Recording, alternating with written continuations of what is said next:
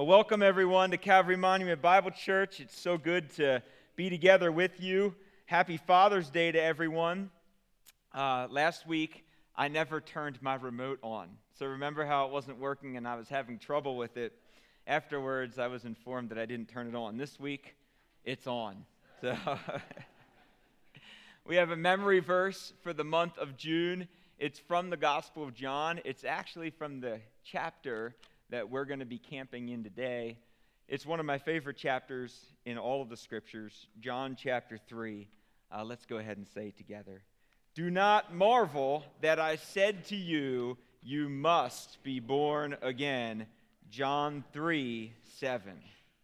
Yes, well, as I said, happy Father's Day to all the fathers who are in the room. There's a picture that is etched in my mind that my father has, and I believe I have a copy of it as well in our homes. One of the earliest memories that I have with my father. He was doing a project on the roof of the house that we lived in at the time in Quarryville, and I was on the roof with him with my little Tikes hammer and, uh, and all of my garb on to help him on the roof. And it was a reminder. It came to my mind this week because I was thinking about Father's Day and I was thinking about uh, the father figures in our life that have great influence. And I was thinking a lot about Nicodemus. And you know, we, by our very nature, are a people who like to build and who like to achieve. We like to build structures, we like to build systems. Some of us build businesses and organizations. We live in a culture that celebrates attaining and achieving and striving and gaining. And so, oftentimes, we, by our own hands, create the things that we want for ourselves and for others. And within these systems, we have been conditioned to believe that somehow we can know enough, we can do enough, we can be enough, we can make enough to make it in this world. All that's needed, as many of the father figures in our lives have communicated to us over the years, is a lot of hard work and ingenuity, and we'll be successful. And you know, at its core, it's a message that when it comes to the things in this world that matters most, is somewhat if not altogether, meaningless. Hard to believe, but a reality that Jesus confronts Nicodemus with today in the scriptures. Our belonging to a system, religious or otherwise, is of no eternal value. And again, we find ourselves in a place where we're unable to escape the desperate reality that now, no matter how hard we try, we simply are unable to save ourselves. When it comes to salvation, hard work and ingenuity on our own part mean nothing. And it's difficult. That's difficult to hear, to receive, and to practice to practice and to think that our own efforts are not enough, that we can't know enough, and we can't be enough, and we can't attain enough or achieve enough for anything that's of any real eternal value. And you know, if that creates a little tension inside, that, that's scary. That's a little scary. And if we're honest, it, it scares us, it unsettles us, and disrupts us a bit. And our response often to fear is to what? Build bigger. We can do it. Right? It's the story of the Babylonians, the Tower of Babel. We can build it. We can build it all the way up to the heavens. Stronger walls for a greater sense of self preservation seeking to acquire larger amounts of knowledge to cover the inabilities and the inadequacies that are exposed. And these behaviors, they indeed provide a sense of security and belonging in this world that again are false and fleeting. And we're going to meet a man in our text today who has built for himself quite an empire. A man who truly believed that by his own effort, by his own work, by his own consistent ability, that he could do enough, that he could live in a way that would be good enough to merit and attain his salvation. This man's name is Nicodemus, and he has found order in what he thinks are the secure and safe structures of Pharisaical Judaism. These are structures which Jesus has absolutely upended. Nicodemus is in the scriptures because he is a mirror reflecting back to us. I know I've shared this uh, with you before. When we come to the scriptures and we meet these different characters that we find in the Bible, our response to them isn't supposed to be, Thank you, Lord, that I am not like that guy. Rather, our response should be, Father, show me. Show me where. Show me how. Change me. Correct me. Help me see where, like Nicodemus, I too fall short and am relying on my own efforts, my own ways of thinking, my own behaviors to merit things which you have promised to give me freely through Jesus. Take your Bibles and turn them. You can turn them on or you can open them up to the Gospel of John. We're going to begin in verse 23 of chapter 2 today as we explore this encounter of Jesus with Nicodemus. And before we dive into the scriptures, let's pray and ask God to guide our time of study together. Father, messages like these, encounters like these in the scriptures, have a way of causing within ourselves some fear and some disruption. Lord, it's largely because you've placed us in a culture and a world that spends most of its time and energies teaching us that we can do enough. We can somehow be good enough. And the encounter of your son Jesus with Nicodemus reminds us that we can't. And that's hard. But you are. You are enough. You've been good enough for us. And Lord, every once in a while, we need to come to these texts to be confronted again with our own sense of great need and the truth of our own inadequacy so that we can be reminded of Jesus, of his ability, of the work that he did, and of how it is complete and enough and everything that we need. So, Lord, as we dive into the text today and as we look at your word and unpack it together, I pray that you would fix our eyes on Jesus as we opened our service with today, that we would turn our eyes towards him, and that in him and through him alone, that our sense of identity and belonging to you would be fixed and secure. That we could grab hold of the truth of eternal life that we've been given, the gift that you freely give to those who believe. Lord, help us to leave here holding on to that hope to be brave and courageous enough to live by faith, motivated by love in this world that you've placed us in. And we give you the glory in Jesus' name. Amen. We begin in John chapter 2 because the last few verses of John chapter 2 build uh, one of my favorite bridges of transition between chapters of the Bible in John chapter 2 to John chapter 3. So let's look at these last few verses of John chapter 2. Now, when Jesus was in Jerusalem at the Passover feast, many believed in his name when they saw the signs that he was doing.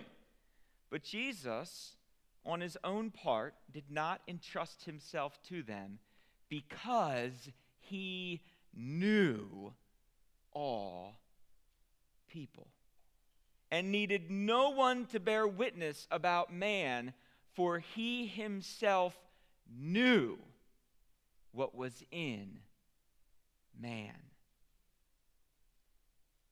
The influence of Jesus' ministry is growing. It's very early on in his life and ministry. He's performing miracles. Each one of them is carrying a hint or a clue related to his identity as the Messiah. And you can go back into the earlier parts of chapter 2 and you can see these miracles. And what's happening is people are starting to hear and they're starting to believe, and there's a stirring. And Jesus, on his part, he is not letting on that he is Yeshua. He's not letting on that he is the promised Messiah. Directly stating this would have resulted in an even earlier arrest, conviction, and end his earthly ministry. So the scriptures say he does not entrust or disclose himself for anyone, for he knew what was in all people. As the one who was with God from the beginning, Jesus knew perfectly both the evil that lurked within the hearts of humanity and the potential for goodness that we carry as image bearers of our Creator. And the next few chapters of the Gospel of John illustrate for us how perfectly acquainted with humanity Jesus was. First, in chapter 3, we meet Nicodemus. Jesus knows him perfectly. He knows what's in Nicodemus's heart. Then you move to chapter 4, and he meets a Samaritan woman whom he also knows perfectly. And as the gospel unfolds, each encounter reveals that Jesus knows what John's gospel says he knows. He knows humanity. In each of these encounters, Jesus is demonstrating both of his perfect knowledge and his perfect love of the Father and the people that the Father had given to him. Jesus was influential enough at this point in his ministry that the religious leaders had started to take notice regarding the growing popularity of his teachings and the signs and the wonders that he was doing. And as we move into chapter 3, we find a Pharisee who is in peril. Nicodemus is a curious man. He's a curious man who's having a crisis of faith. He's a man who's intrigued by Jesus. He's sincere in seeking answers to his questions. In this way, he is set apart from many of the Pharisees who Jesus is going to later condemn.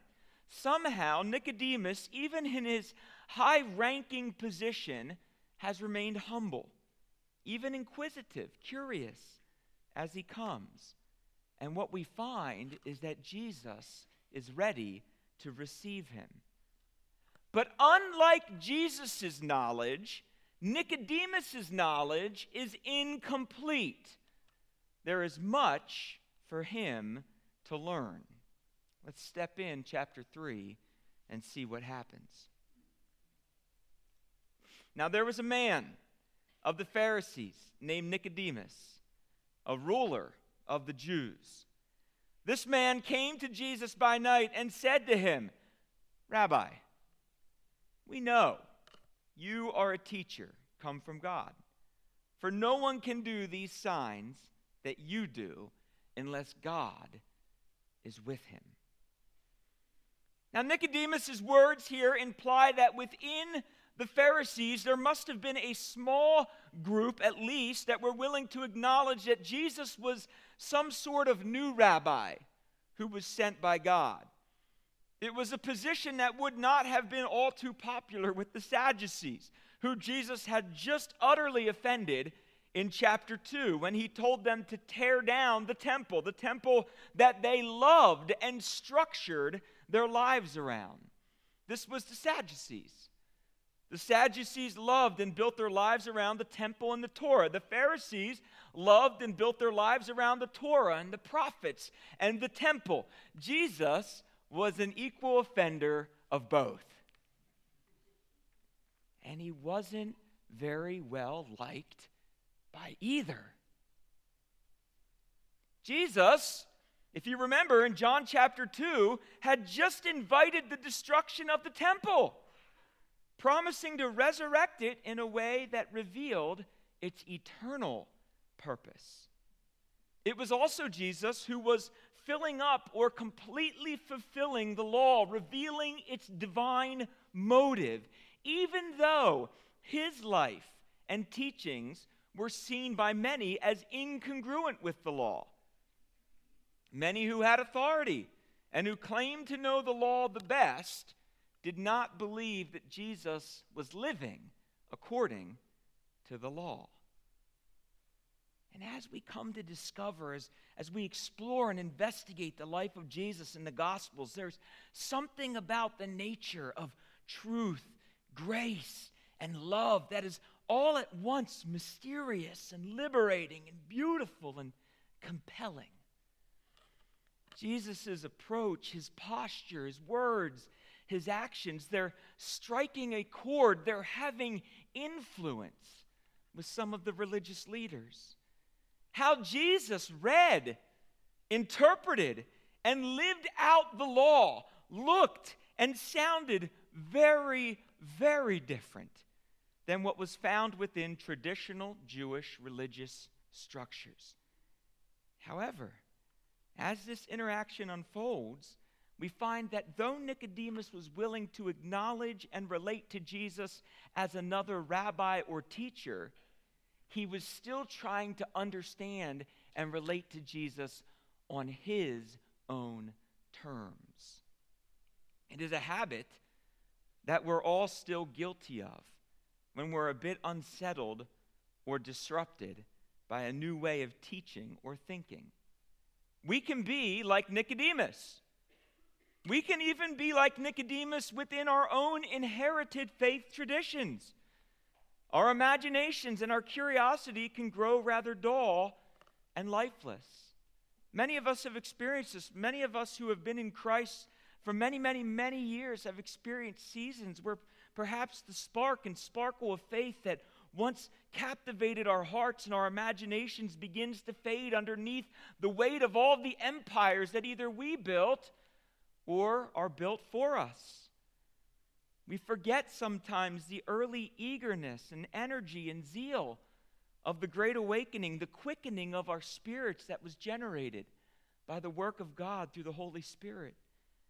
And, and I think it's sad following our salvation we are often far too quickly ushered into very systematized ways of thinking and rationalizing and interpreting our faith. And friends, this move is not always helpful.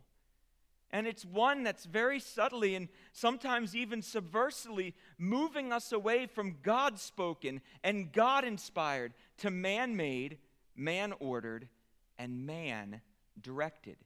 This is the system of religion and faith that Nicodemus is living in.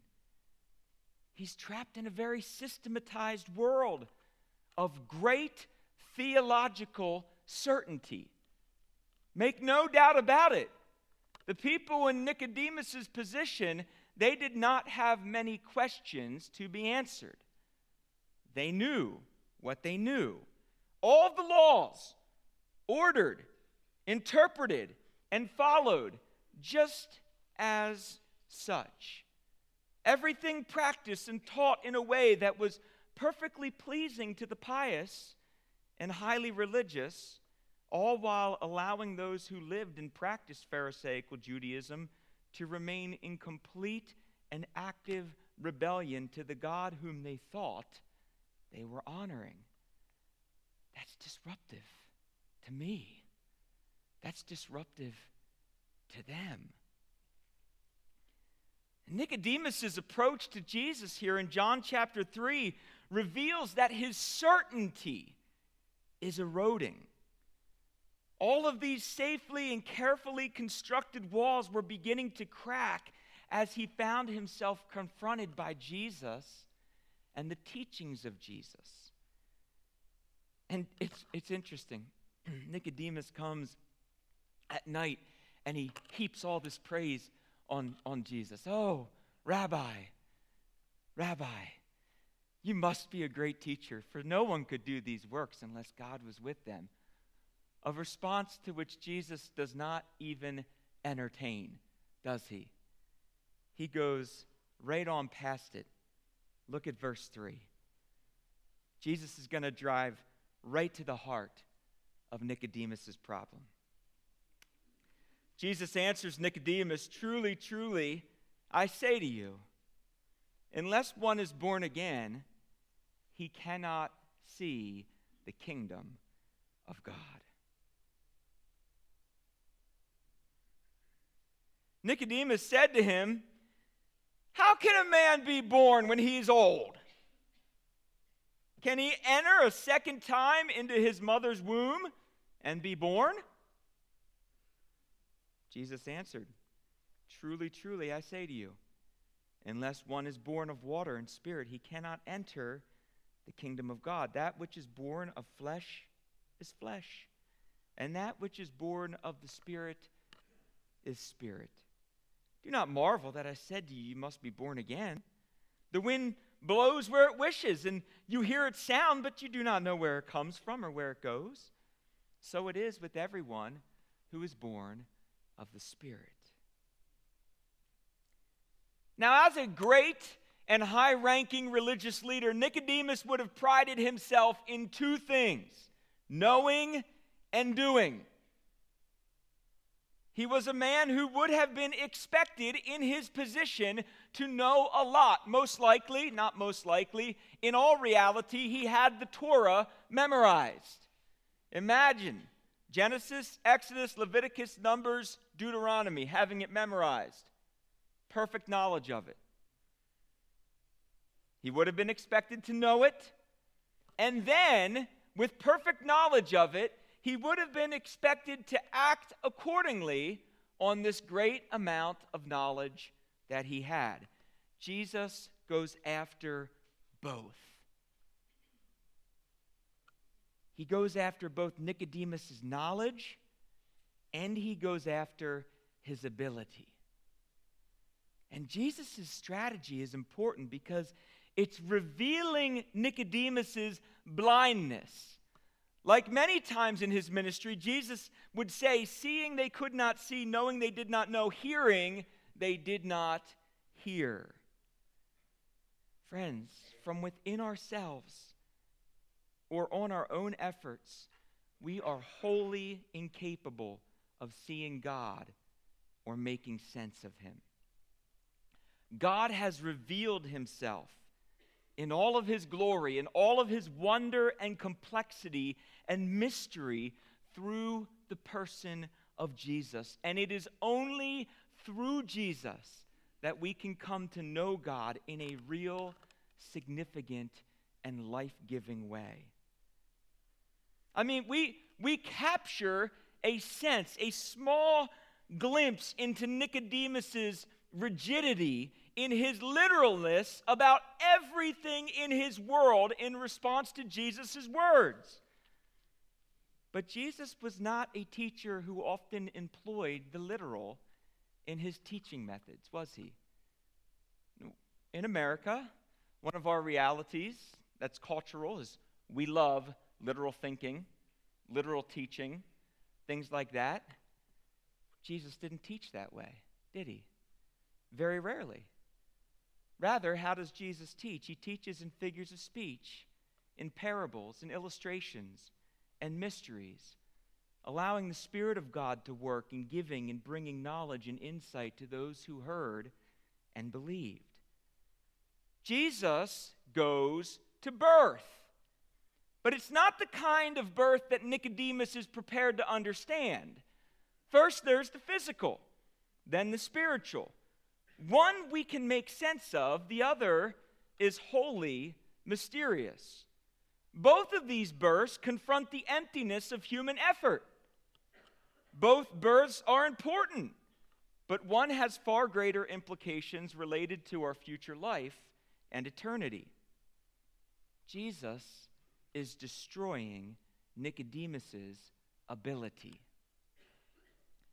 Whether he believed that it's through his heritage or through his knowledge and understanding or through his position as a Pharisee or through his privilege as a member of the ruling council, none of it meant anything for what Nicodemus truly was in need of. How terrifying. Friends, this is terrifying. It's utterly unsettling that a man could live and give his life to such a religious system that in the end, apart from Jesus, would be absolutely and utterly meaningless. I mean, imagine the turmoil that Nicodemus is facing. Everything he had thought, everything he had taught to others, all of it meaningless? A life building an empire on his own efforts, the towers of Babel, by which or through which we think we can attain to God, emptiness, a chasing after the wind. And isn't it incredible that Jesus goes to the wind? High above us, out of our control. We can't control the wind. I've tried. I'm a sprinting coach. In track and field, a headwind is a terrible thing for a sprinter. Many a times I wish I could just control the wind and turn it and put it at the back of my athletes. But I can't. Far beyond my effort to tame the wind. Oh, Nicodemus must be humbled. Can you imagine having such clarity in your life all of a sudden shattered? The cloudiness, the fog. His response says it all, doesn't it? Verse 9. How can these things be?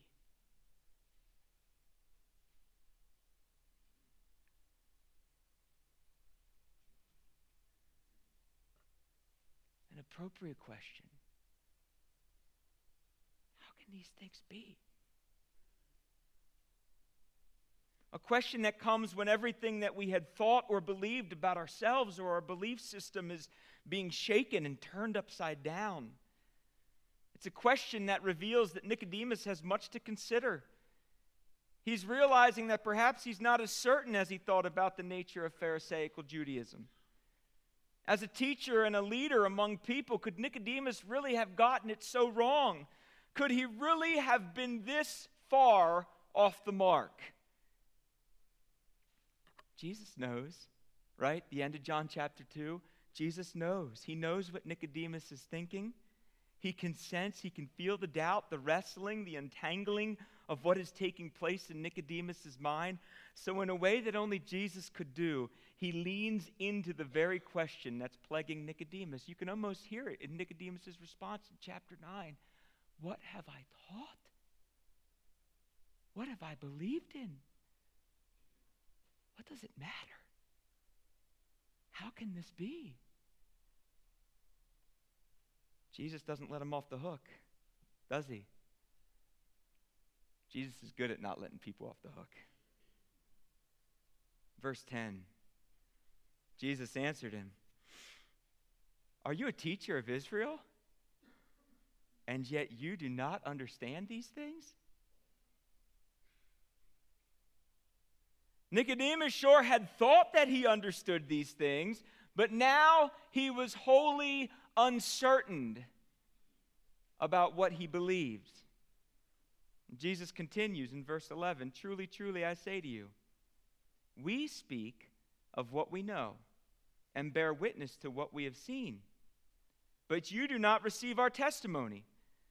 If I've told you earthly things and you do not believe, how can you believe if I tell you heavenly things? There had been a collective witness that had grown to testify and speak to what they were witnessing as Jesus traveled and taught and ministered in the Galilean region. But the religious leaders had not been captivated or compelled by their testimony. There's this illusion of control or a need to feel in power that can be very addictive and a dangerous temptation to a person in any leadership position. And the Pharisees, to this point, had been unable to control Jesus or the influence of his ministry. They were unable to adequately explain or even by their authority constrain the power of Jesus. These earthly realities that the religious leaders were confronted with were also indicative of the spiritual or heavenly truths. Salvation belongs to our God. Salvation is not held up in the hearts or the minds or the hands of man. From the dawning of creation, God has both held and given all that he desires to his creation to be used for his good pleasure and purposes. We don't control our destinies. Our future is in the Lord's hands. We don't give of ourselves to find salvation. God gives of himself and makes salvation a right relationship with him available to those he loves through Christ alone. Just as we have no control over our own physical birth, so too do we have no control over our own spiritual birth. We didn't control our physical birth. I'm going to be born in 1981 in Lancaster County to Rick and Dawn Lenhart at Lancaster General Hospital. Sorry, Mom, I forgot what time I was born. Happy Mother's Day, though. I know it was a Mother's Day present to you. It was May 12th. We don't have control over it. And in a very similar way, we don't have control over our spiritual birth either. And yet, Jesus still commands. In John 7, do we get confused by this? Do not marvel that I said what? You must be born again. But wait! You just said I don't have any control over it. Ah. We think that within this command, Jesus is telling us to do something, when instead, he's inviting us to see himself for who he really is. It's not about what we do, it's about seeing Jesus for who he really is. This is what Jesus is saying is most important. This is the key. And we see it in verse 13. Jesus says, No one has ascended into heaven except he who descended from heaven, the Son of Man. Jesus is talking about his divine nature here. He's taking aim at the title Nicodemus used with Jesus. Nicodemus will never see how things can be if he can't see Jesus for who he truly is. He's more than a rabbi, he's more than a teacher. Jesus is the divine Son of Man. And it is a disruptive and subversive title, Son of Man, especially for Nicodemus one who was part of a Jewish religious system, this title, Son of Man, had messianic connotations that were rooted in the Old Testament prophecy of Daniel. For the Jew, then, when Jesus used this title, he was implying that he associated himself with messianic expectations. And in the mind of the Pharisees and Sadducees and other religious leaders, Jesus neither taught, nor did he think, nor did he act anything like they thought the promised Messiah would. Jesus uses words with Nicodemus that Nicodemus, as an expert in the Old Testament scrolls, would have immediately connected with Jacob, who himself was later called Israel. In his vision of the ladder, Jacob had seen angels ascending and descending. Jesus was the point of connection between the heavens and the earth, the true mediator, the one who could make a way for humanity to be made right with God. And the implications were not only for the Jews. Initially, yes, but now also the title Son of Man, it also struck at the very pride of the Roman Empire. At the time, the greatest empire ever known in the world. It was an empire of unimaginable reach and power, with a military and a government that was unrivaled in any other part of the world. All glory in the Roman Empire belonged to Caesar. And Caesar's kingdom was to be eternal. That's what was believed by the people in the Roman Empire. That Caesar's kingdom was an eternal kingdom. People not only believed in that ideal, but they also laid down their lives for it, that Rome would never cease. Jesus suggests that another kingdom is coming, one with a sovereign king who was above, higher than Caesar. And as the king of God's kingdom, Jesus would rule and reign as truly divine, and every knee would bow, and every tongue would confess that Jesus was Lord, not Caesar. His humility and his sacrifice, the laying down of his life, it subverted all of the power systems of the Roman government systems that relied on domination and man made hierarchical social structures. At the end of the day, friends, belief in the law and structure of Judaism, belief in the temple and its traditions, and belief in the ways and systems and powers of Rome all lead to death. Every one of them. Only seeing and believing Jesus for who he truly is leads to life eternal. So Jesus continues, verse 14. And as Moses lifted the serpent in the wilderness, so must the Son of Man be lifted up, that whoever believes in him may have eternal life. Now, Nicodemus knew the reference to Jacob earlier in the ascending and descending. He certainly knows the reference to Moses and the people in the wilderness that Jesus is making here.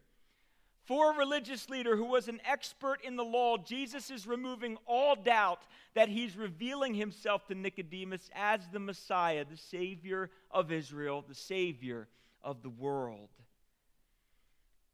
And he is using, what's amazing here is that he's using the very thing which Nicodemus would have had the greatest knowledge of, the Torah. And he's using it to show how Jesus' life and ministry was taught and pointed to from the Torah.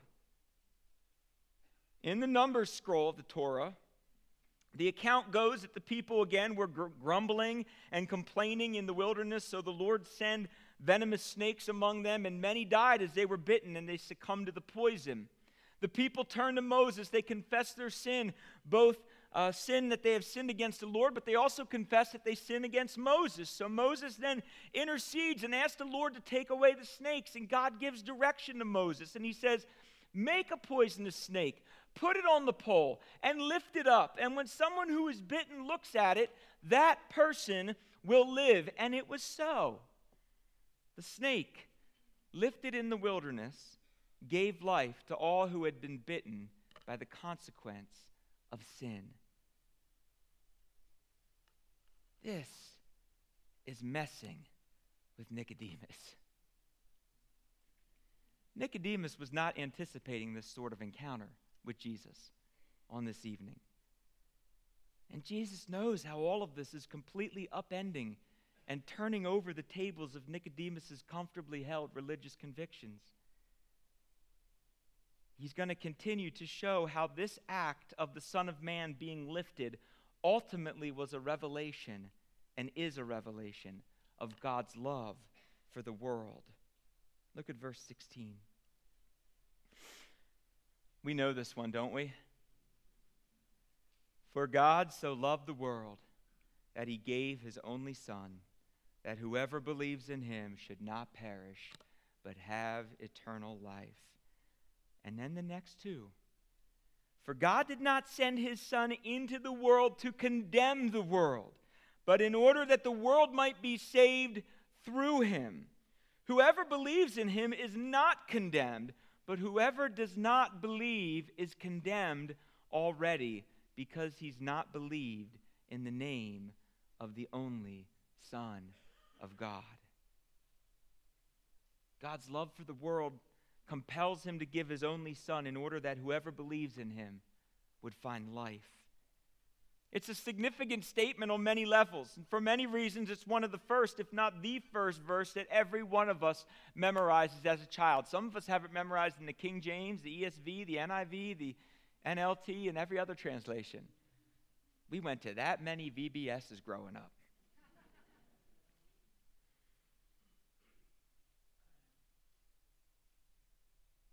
What it teaches is it teaches that the way to love is to give away.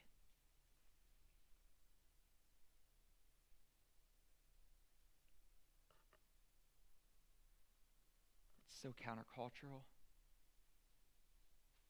To give. For God so loved the world that he gave. And he didn't just give us a trinket. Oh, here you go. Here's a little token from my trip to heaven. Put this on your shelf. It's not at all what he did. He gave himself, the thing that was most precious, so that all who believed could find eternal life. Nicodemus was part of a religious group that believed they were giving to God. How do I do all this?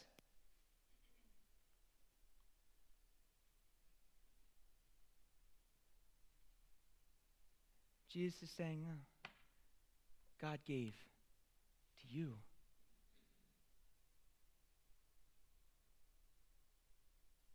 In Nicodemus' world, you gave to God to get from God. But the scriptures teach us that God gives that we might give ourselves for others. A broken and poured out way of life that ultimately glorifies God. And these verses, they don't just reveal the nature of generosity and grace and giving that is a part of love, but they expose our great need and inadequacy, our total dependence and need for a God who gives. Friends, we need what God gave. We need it. I need it. You need it. We all need it. He is a God who gives. He gives from the depths of his love. He gives sacrificially. He gives abundantly. He gives and he doesn't hold back. He shows us a better way, a way of love. And he doesn't stop there. Verse 17 just soaked in another countercultural way of God. He doesn't give his own son to condemn, but rather to save. And we live in a world that loves and celebrates condemnation. We love it. It's all over the news, it's all over the media. We participate in it. Rather than finding ourselves captivated by and disciplined in the scriptures, our culture disciples us to rejoice in the condemnation of others, soaking ourselves in the misguided and foolhardy opinions of other people instead of being formed and having our lives shaped by God's word. God says, I send my son into the world. I give my son to the world to save it, not to condemn it. Why? The answer is in the very next verse. First, because the one who believes is not condemned. Then, because the one who refuses to believe is already condemned because they live in unbelief. Friends, those who do not yet know Jesus, they don't need our condemnation. They don't need our judgment, our criticism and our ridicule, our critical spirits and attitudes, they're already condemned. What they need is our love. What they need is the same love that God showed, broken, poured out, sacrificial, servant hearted love.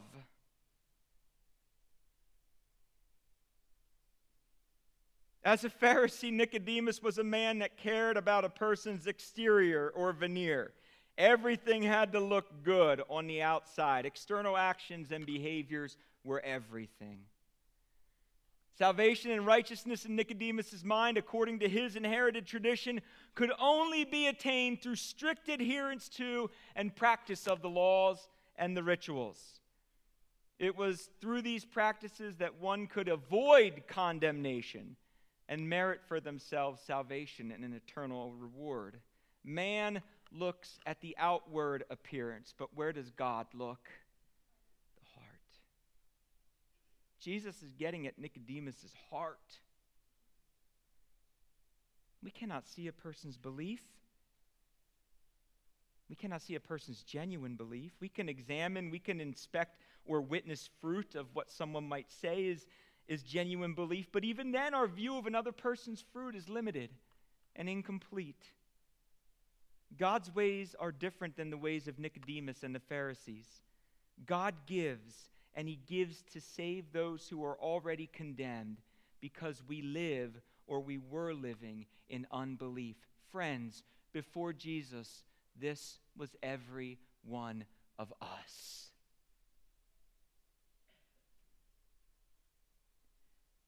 And I stand here today as a, as a man who is so thankful that there were people who took an interest in my life to point me to Jesus, that loved me enough to point me to Jesus, to help me, to redirect me when my life was going off course, to share truth,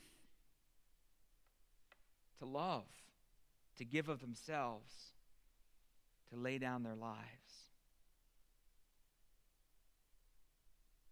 The judgment is already there. It's in verse 19. And it's interesting, as the most spiritual of men, the most spiritual of leaders in his day, verse 19 applies to Nicodemus. It's a warning.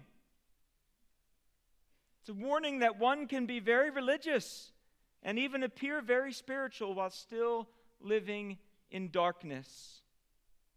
Why has Nicodemus come to Jesus in the cover of night? What might this reveal about the nature of Nicodemus' heart and the nature of his own empire, now laying in ru- ruins, as he's trying to make sense of Jesus? Look at verse 19 and 20. Jesus says to Nicodemus, This is the judgment. Light has come into the world, and people love darkness rather than light because their works were evil. For everyone who does wicked things hates the light and does not come to the light, lest his work should be exposed. Friends, this is hard, but we have to hear it. We can be born into a Christian family, find ourselves brought into church as an infant all the way up through the adult years, doing and saying and thinking very Christianly about many things in this world, and still be living in darkness. We can think that we have done enough, been good enough, said enough, cared enough, learned enough, or made done enough to make ourselves right with God, but we're fooling ourselves. Being raised in a Christian home is not belief. Practicing Christianity within a congregation is not belief. Having our theology approved by whoever our favorite pastor, theologian, or teacher is, is not belief. Getting a degree from a Bible college or Christian institution or university is not belief. Volunteering in our churches and communities is not belief. All of these things, as Jesus' words expose, can be good cover for a person like Nicodemus who's living in darkness. Condemned in their unbelief, knowing the weight of their sin, their own inability to save themselves, they do a lot of self determined or socially accepted good things to cover the guilt, the shame, and the inability. There is only one, friends, who is enough. There is only one way that is good enough. And it's not something that we do with our own hands and our own efforts. It's a person who's done the work for us, and his name is Jesus. And that is it.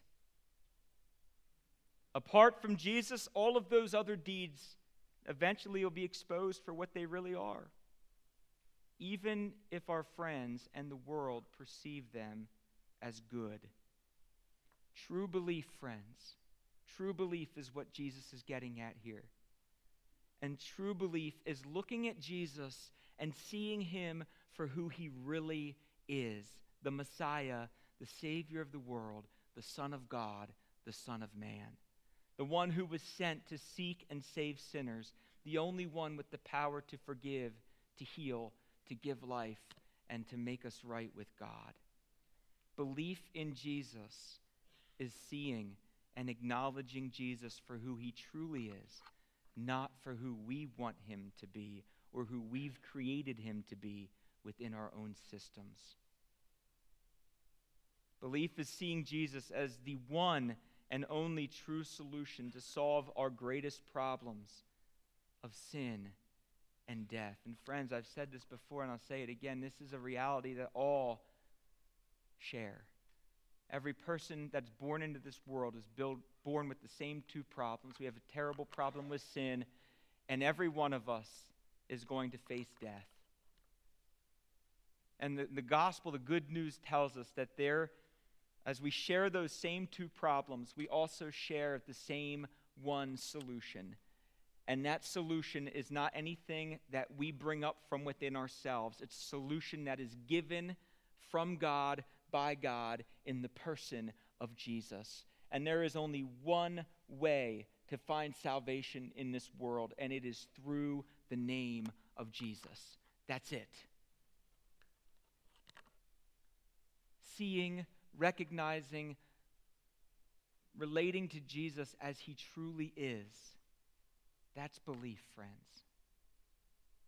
Jesus says, I am the light of the world. Do we believe it? Jesus says, I am the way, the truth, and the life. Do we believe it? This is the good news that we were dead in our trespasses and sins according to the ways of this world, and that God sent his Son into the world to seek and save those who were dead in their trespasses and sins, and to make a way unto life. Verse 21 But the one who practices the truth comes to the light the one who practices the truth comes to the light, so that it may be plainly evident that his deeds have been in God.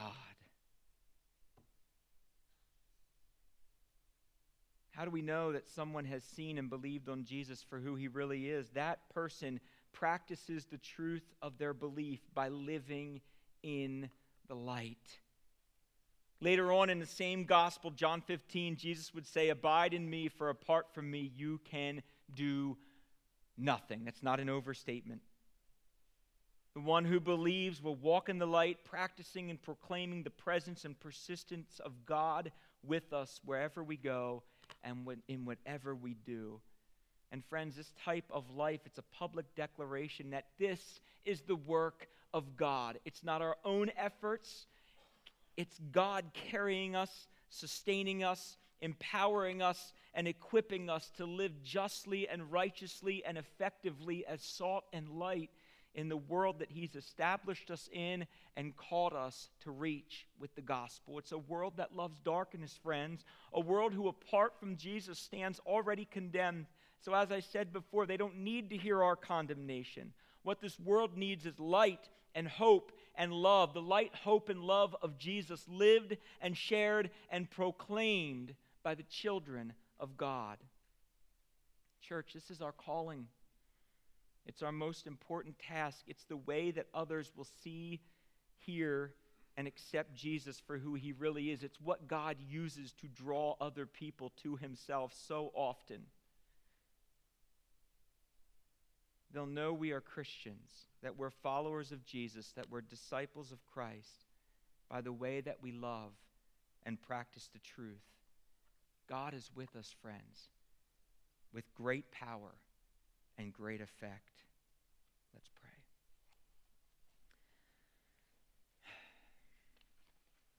Father, the testimony in John 3 convicts us all. Because in every one of us, there is a little piece that likes to hold on to the things that we do. In every one of us, there's a little piece that likes to take glory for things that you should get all the credit for.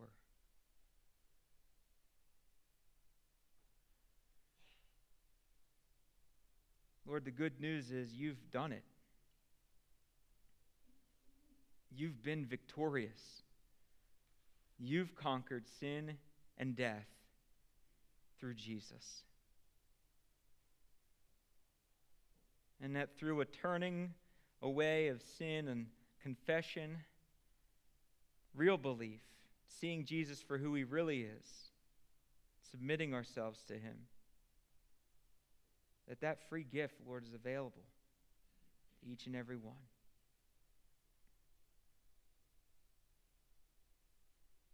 To each and every one who believes. Salvation belongs to you, Lord. And if there's a person here today that has not yet known you as their Lord and Savior, I pray, and in some way, you would reveal yourself to them in a way that would lead to salvation, that today might be the day that they see Jesus for who he really is the Savior, your Son, Son of Man, the promised Messiah the one who is enough, the one who is wholly adequate. Lord, that's a compelling vision. That's a compelling hope. It's one that can captivate us and carry us and sustain us through these difficult days here.